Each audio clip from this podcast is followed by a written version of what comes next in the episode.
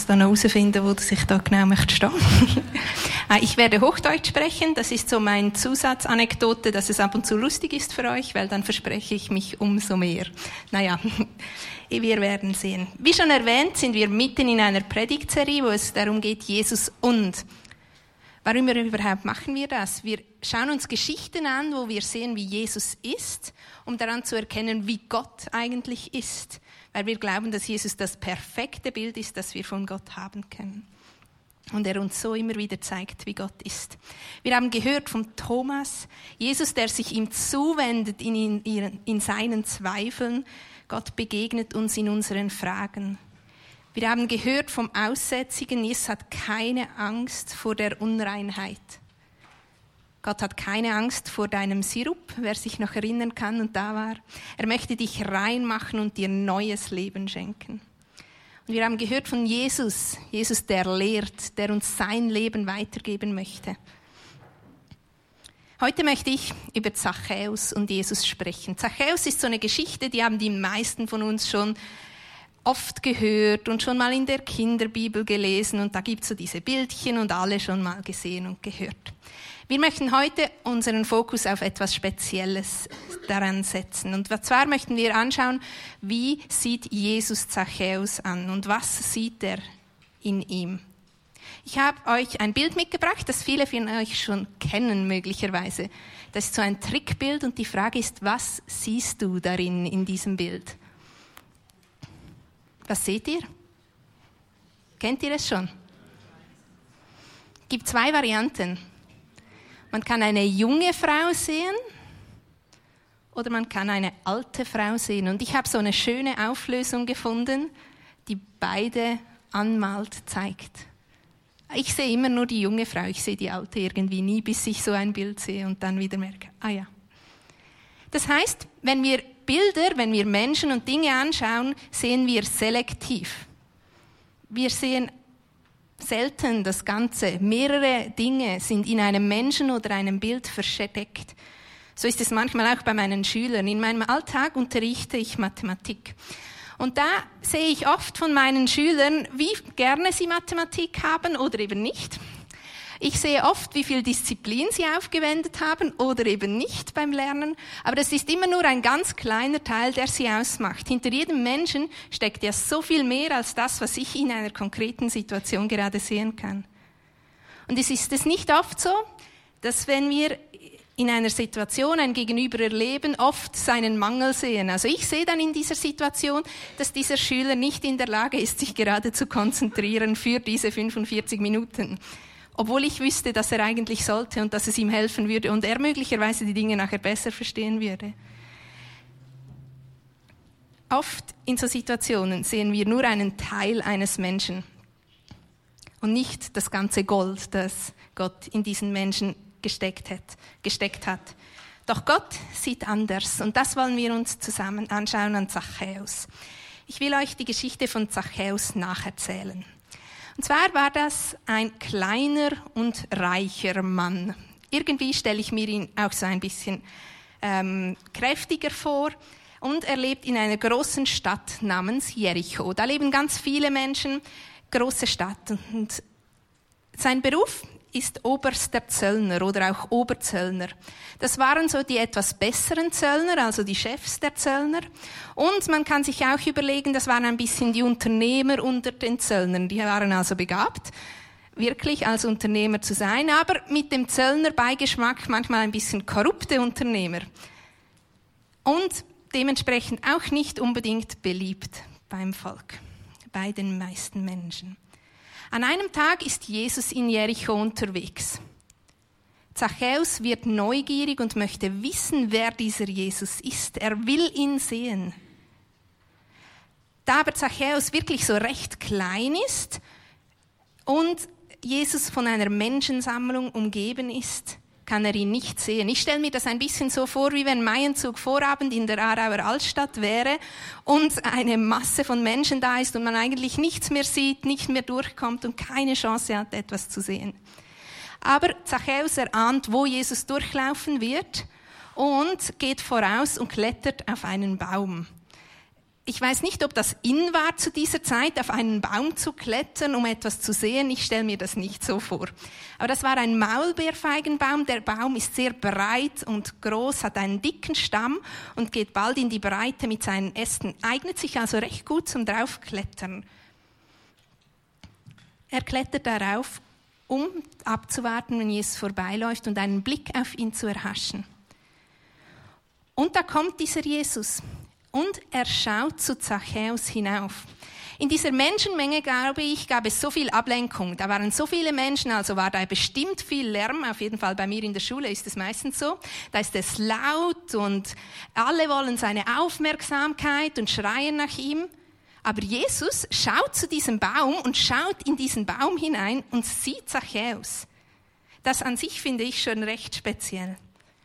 Viele Menschen, viel Lärm, viel Ablenkung, aber Jesus sieht Zachäus. Als Jesus an diesem Baum vorbeikommt, schaut er hinauf und ruft, Zachäus, komm schnell herunter, ich muss heute in deinem Haus zu Gast sein. Ich habe noch nie zu jemandem gesagt, ich muss heute in deinem Haus zu Gast sein. Aber Jesus sieht erstens mal Zachäus und sagt, ich muss heute in deinem Haus zu Gast sein. Jesus kennt übrigens erstens mal den Namen von Zachäus und Jesus ruft ihn herunter, weil er bei ihm zu Gast sein möchte. Also nicht nur, dass er ihn sieht, sondern er nimmt ihn sogar so wichtig, dass er sich Zeit für ihn nimmt und bei ihm zu Hause sein möchte. Es scheint Jesus echt wichtig zu sein. Nicht nur ein kurzes Heilungsgebet oder irgendein frommer Spruch für die Masse. Nein, Jesus nimmt sich Zeit für Zachäus. Jesus sieht Zachäus nicht nur als Oberzellner, der sicherlich schon genug Leute um ihr Geld gebracht hat, sondern er erkennt Zachäus ganz, er schaut ihn ganz an. Er sieht den neugierigen, offenen Menschen, der Mann, der ihn sehr gerne bei sich aufnimmt. Und das tut Zachäus. Voller Freude nimmt er Jesus bei sich auf. Was hättest du in Zachäus gesehen? Die Leute, die sind empört, weil Jesus sich überhaupt mit diesem Zachäus abgibt und bei ihm aufhält. Sie sehen den Sünder, sie sehen seinen Mangel, sie sehen seine Fehler, den korrupten Zachäus, der nur hinter ihrem Geld her ist. Doch Jesus sieht den ganzen Zachäus. Er nimmt ihn wahr. Er sieht diesen neugierigen Mann, der ihn sehen wollte. Der Mann, der offen ist, der Mann, der ihn gerne bei sich zu Hause aufnimmt. Jesus sieht, was da ist. Jesus sieht das Gold in ihm. Und Jesus bekommt schlussendlich auch, was er sieht. Die Begegnung mit Jesus verändert Zachäus. Jesus wird von einem gierigen, korrupten Mann zu einem großzügigen Menschen. Er gibt die Hälfte seines Besitzes weg. Was sagt uns das darüber, wer Gott ist und wie Gott ist? Wie Jesus mit Zachäus umgeht, so ist Gott. Und so ist Gott auch mit uns. Mir zeigt es, dass Gott uns sieht, dass er uns wahrnimmt er schaut uns ganz an.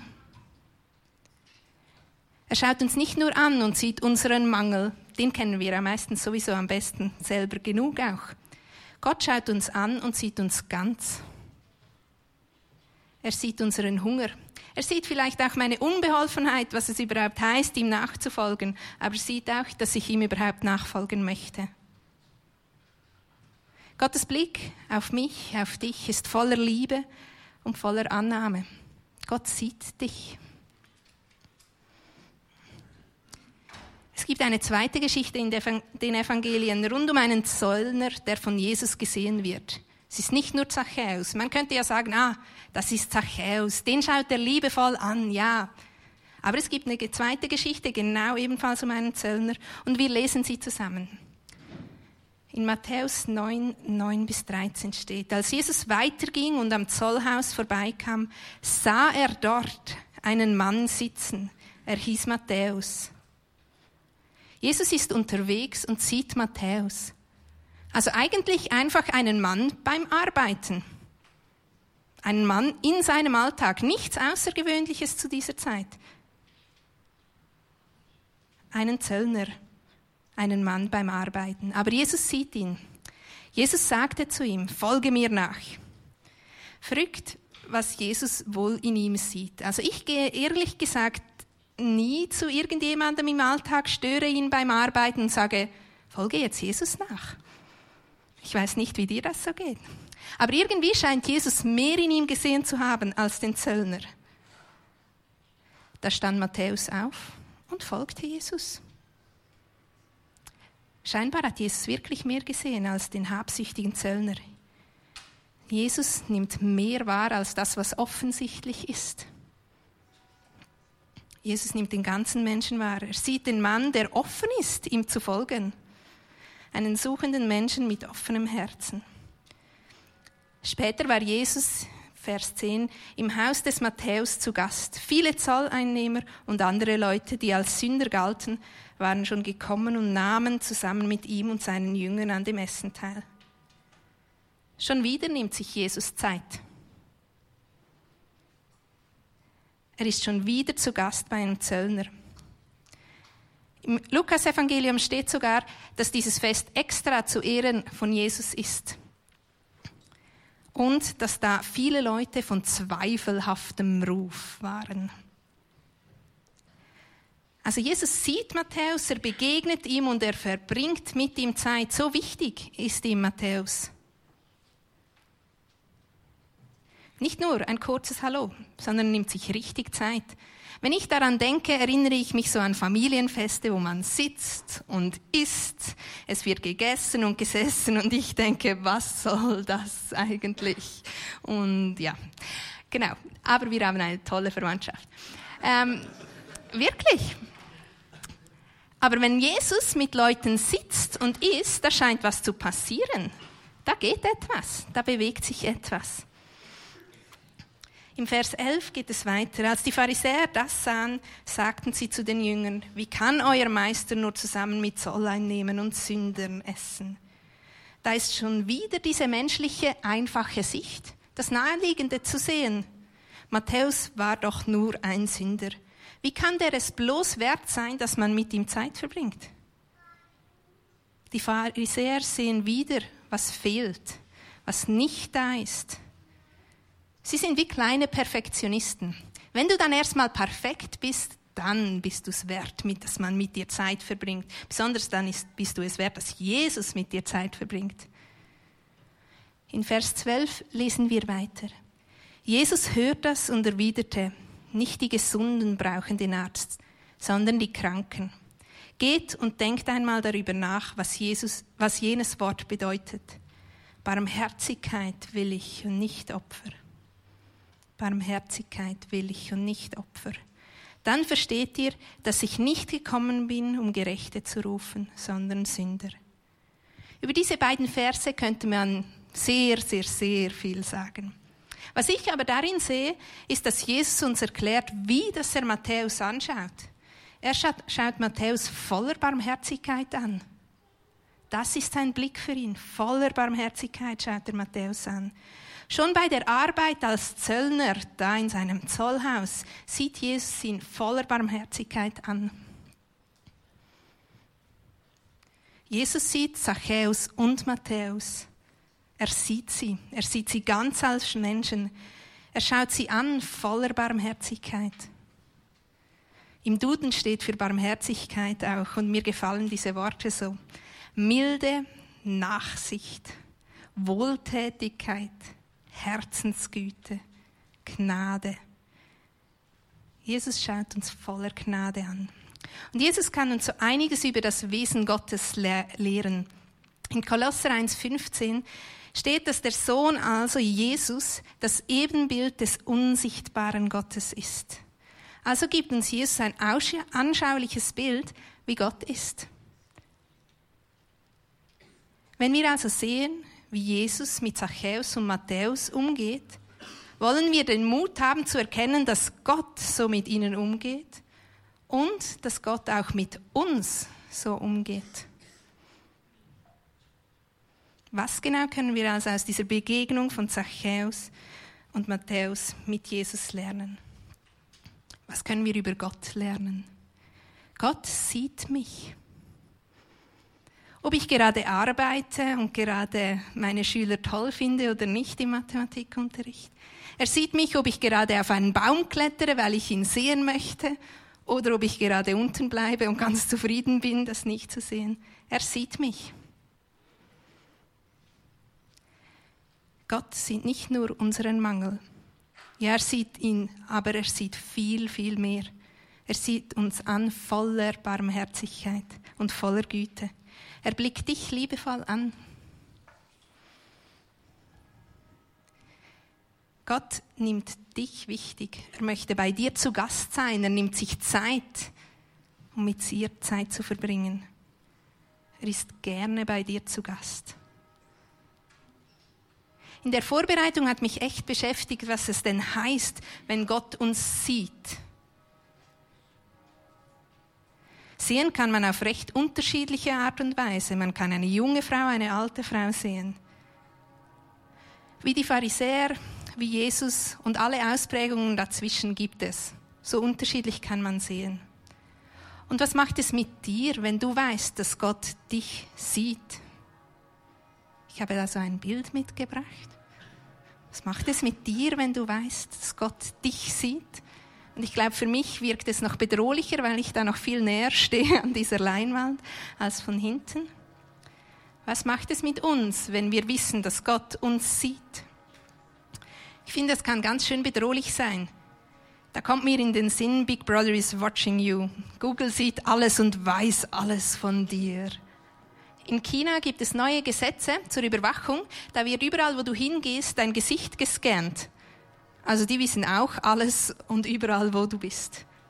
Das kann Angst machen, kann recht bedrohlich sein. Gott sieht jeden Scheiß, den du bietest und alles Gute. Gott sieht alles. Wie sieht er dich? Und genau da wollen wir nochmals darauf angehen. Also zurück zu Jesus. Wie sieht er Zachäus und Matthäus? Das Falsche, das Habgierige, die Geldlust kann man ihnen ansehen von weitem. Und wenn nicht, dann sind sicher genügend Pharisäer oder andere Leute, die einem das in Erinnerung rufen in der Nähe. Jesus sieht sie. Er sieht sie voller Barmherzigkeit an. Sie sind ihm wichtig. Das ist nicht bedrohlich, sondern voller Liebe, voller Barmherzigkeit und voller Annahme. Das heißt also, dass Gott mich sieht und Gott dich sieht, voller Barmherzigkeit. Er schaut uns voller Barmherzigkeit an. Er jubelt über uns und er freut sich über uns. Er sieht nicht nur unseren Mangel, sondern er sieht das Gold in uns, das er ja da selbst auch hingetan hat. Gott sieht uns mit liebevollen Augen an. Das ist nicht bedrohlich. Sein Fokus ist ein anderer, wenn er uns anschaut. Er ist voller Barmherzigkeit. Und ich habe einen Vers gefunden, der das für mich so gut ausdrückt. Das ist Zephania 3,17. Der Herr, dein Gott, ist in deiner Mitte, ein Held, der rettet. Er freut sich über dich in Fröhlichkeit. Er schweigt in seiner Liebe. Er jauchzt über dich mit Jubel. Der Herr, dein Gott, ist in deiner Mitte. Ein Held, der rettet. Er freut sich über dich in Fröhlichkeit. Er schweigt in seiner Liebe. Er jauchzt über dich mit Jubel. Gott freut sich über dich. Er jauchzt über dir in Jubel. Er ist voller Fröhlichkeit über dich und er schweigt sogar in seiner Liebe. Er freut sich über dich. Ich möchte heute Morgen noch einen letzten Punkt machen und einen Schritt weitergehen. Bei dieser Jesus-Unserie beschäftigt mich, dass ich glaube, dass das, was wir von Gott empfangen, wir auch eingeladen sind, weiterzugeben. Also wenn wir von Gott empfangen, dass er uns barmherzig anschaut, wir auch eingeladen sind, unsere Mitmenschen und Nächsten barmherzig anzuschauen und das Gold in ihnen zu sehen. Gott schaut uns voller Barmherzigkeit an und wir sind eingeladen, das auch so zu tun oder herausgefordert, das genauso zu tun. Das Gold in unseren Mitmenschen zu suchen. Ich bin herausgefordert, meine Schüler ganz anzuschauen und in ihnen das Gold zu suchen und in ihnen für, für sie Gottes Perspektive anzunehmen. Lasst uns das Gold in den Menschen suchen. Lasst uns das Gold in den Menschen sehen. Ich habe wie immer ein paar Fragen, um sich zu überlegen, was hat Gott bei dir heute Morgen angesprochen? Gott sieht dich, Gott sieht dich voller Barmherzigkeit an. Nicht mit bedrohlichen, drohenden Augen, sondern sieht dich ganz. Nicht nur deinen Mangel, sondern voller Barmherzigkeit und Liebe. Und wir sind eingeladen, das auch zu tun mit unseren Nächsten. Oder vielleicht hatte ich was im Worship oder sonst in dieser Zeit angesprochen. Wir nehmen uns ein paar Minuten, uns dazu Gedanken zu machen. Thank you.